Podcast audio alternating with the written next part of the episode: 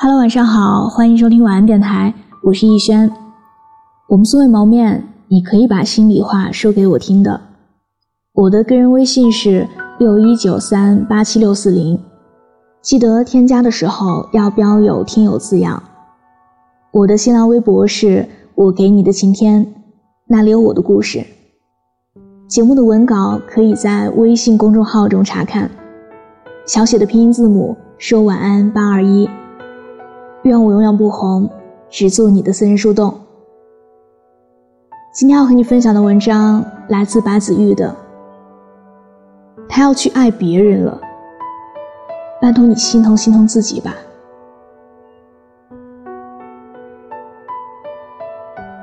不久前看到一条朋友圈。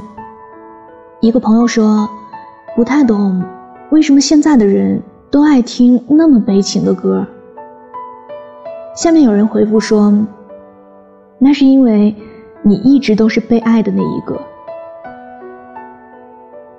很多人把失恋默认为一件难过的事情，我们也自动把分手定义成伤心悲痛的代名词。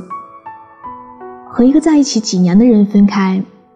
从此生命里再也没有这个人，你一定会感到不适应吧？他要去爱别的人，你一定很难过吧？你们的故事到此为止了，一定很可惜吧？可这些话，都是说给那个被分手的人的。你以为分手后两个人都会心痛，都会不舍？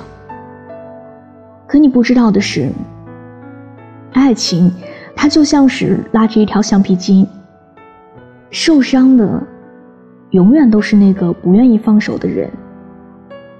那个先说分开的人已经不爱了，已经开始新生活了，也已经不会再痛了。我同事小冷和男朋友分手一个月之后，我们才知道这个消息。也不是小冷告诉我们的，还是我们问起小冷为什么这个月在上海的男朋友没有来看她呢？她才特别平静的跟我们说了一句：“啊，我们上个月分手了。”所有分手的迹象都没有在她身上体现。相反，我们叫她出去玩的时候，她都会参加。这个月的工作业绩。高的让老板表扬了一番。周末还问我们要不要一起去滑雪。那些失恋以后痛苦不已的人，是那个还爱着的人。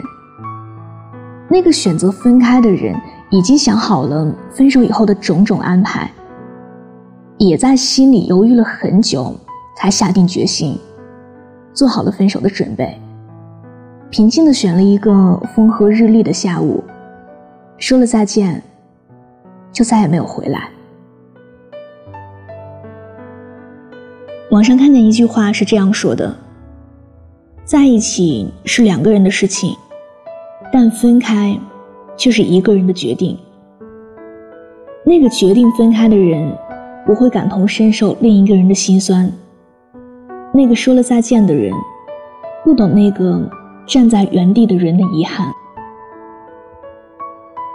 另外一个朋友老贾，在和前任分手一个月之后，遇上了现在的男朋友。在朋友圈秀恩爱的时候，还被身边的人质疑，怀疑他在上段感情里出轨了，说他不厚道。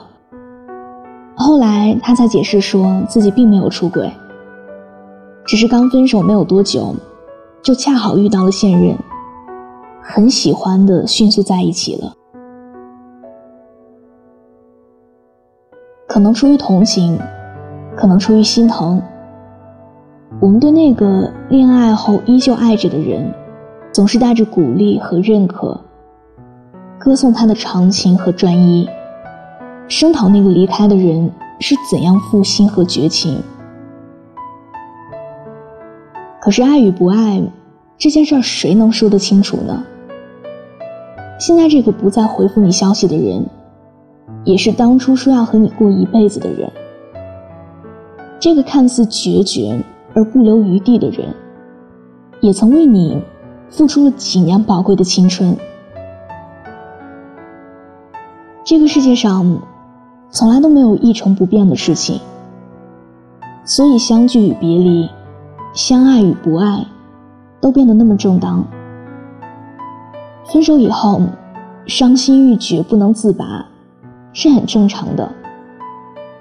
分手后说了再见，就再也没有回头，也很正常。成年人的世界里，总是一边唏嘘为数不多的深情，一边学着不在感情中成为受害者。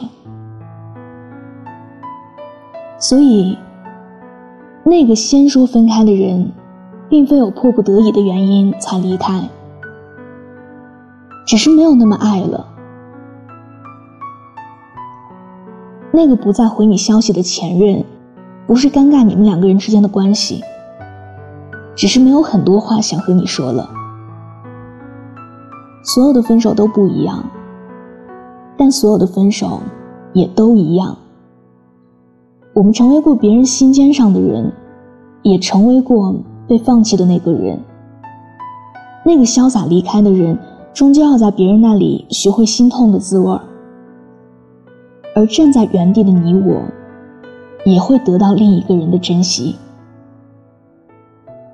别再为一段结束的感情花费你更多的精力，也别再为一个离开的人付出你的真心了。我们会在一段段擦肩而过的缘分里，看清爱情的真面目，看清自己。我们终会在许多次的错过之后，修炼成更好的自己，也遇见更好的爱情。晚安。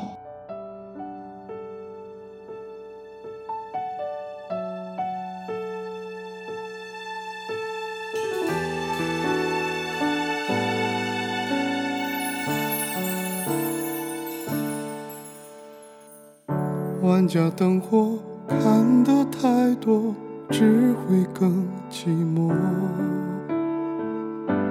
听说失恋可以愈合，我的痛谁又晓得？爱情只剩灰色泡沫，可以溶掉我。是不是得到的越多？反而就会更难过。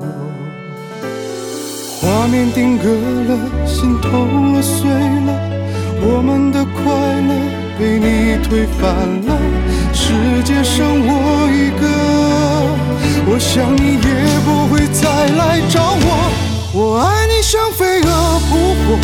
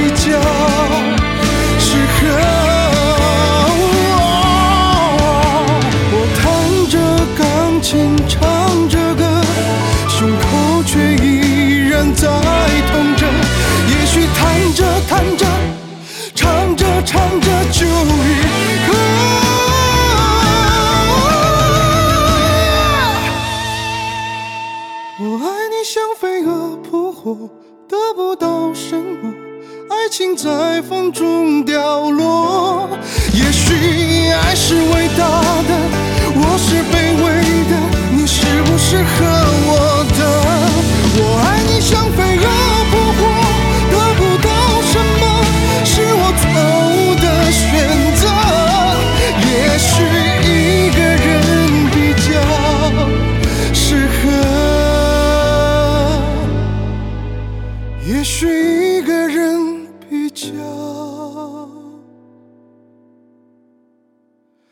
适合。